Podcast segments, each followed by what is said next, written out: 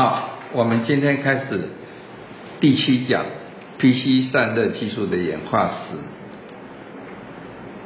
这张图呢是表示说我们在 IT 产业的散热呢，其实也可以用在一些新风系统的这个呃冷却的那个呃技术。就像这张图，当你的那个你这个。你的回风是热的话呢，可以经过热交换呢，然后供给室内的新鲜空气。那外面的新鲜空气呢，作为冷却我们这个室内的比较热的空气，然后把排污浊的空气就给排掉。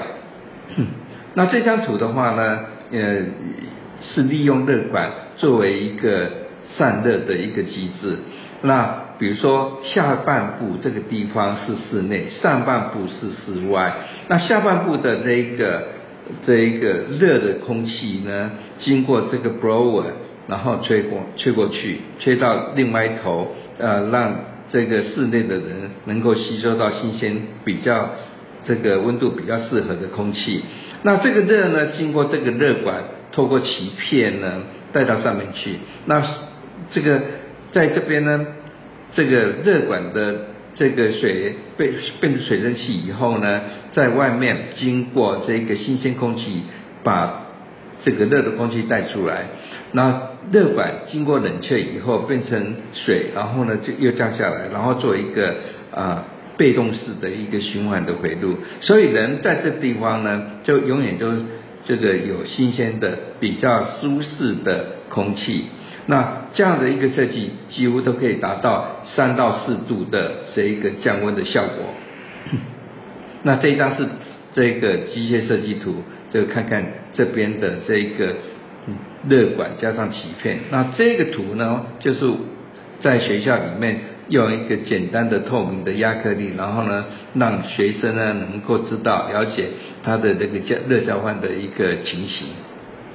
那这张示意图的话呢，就告诉你它的动画，就是这边有一个红铜的加热块，然后呢热空气经过热管把热带走，然后呢变成新鲜的比较温度比较低的空气。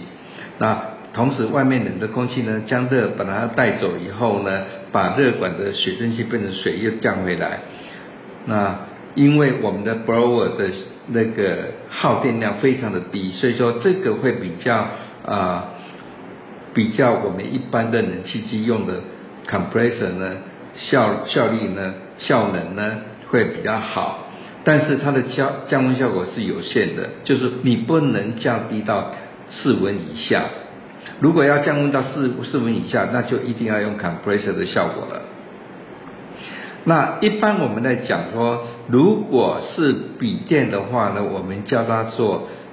散热模组 thermal module。那如果在 PC 上面，desk 上面的话呢，我们通常叫它 cooler 啊，只是一个，其实都是一个散热器，只是它的名词 cooler 跟 thermal module 的不同，它的里用用在的用在的这个地方是不同而已。那一般呢，我们散热片的材料呢，都是铜跟铝比较多，铜的热传导系数大概是三百九到四百，那铝的话呢，大概是两百。那很显然的，铜比铝呢有较好的一个传导的一个能力，但是铜太软了，它的加工不易啊。一般的话，而且铜是很重，比它的那个铝呢重了三倍。那如果呢用在一般的这个笔电的话呢，可能会觉得太重了哦。所以呢，一般比较便宜廉价啊，我们还是多用铝比较多。那除了这一个我们的这个散热片的制作跟材料以外呢，我们还要啊有技术能力，能够做模拟的分析。模拟的分析大部分的话呢，有很多像 ANSYS、CFD，然后呢 Star CD、Frozen、Fluent、Icepack 等等这些东西。那底下这张图的话呢，就是一个像 MR 六太阳花的这个。LED 的一个灯罩，然后模拟在这边中间发热，然后呢它的热分布的情形。那这张图的话呢，就看就可以显示呢，一般的比较豪华型的这个电脑呢，有好几个风扇，除了 CPU，我们的南桥北桥，然后呢电源供应器是一定有的，然后呢甚至在机壳上面的话呢，也多了一些有 LED 装饰用的风扇，所以说风扇的话呢，通常我们都会讲说必要之二。那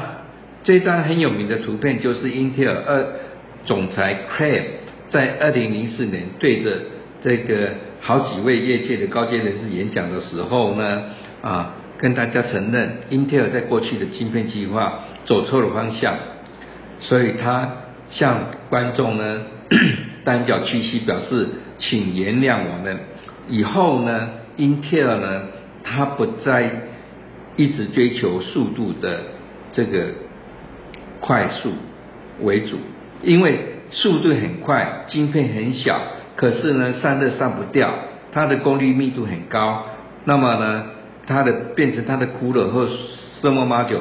会变得一个很大的一个体积，那反而呢，增加了这个产品的不便利性。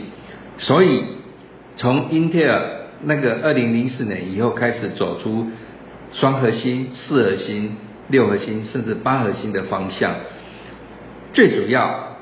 它是要解决。这个热的问题。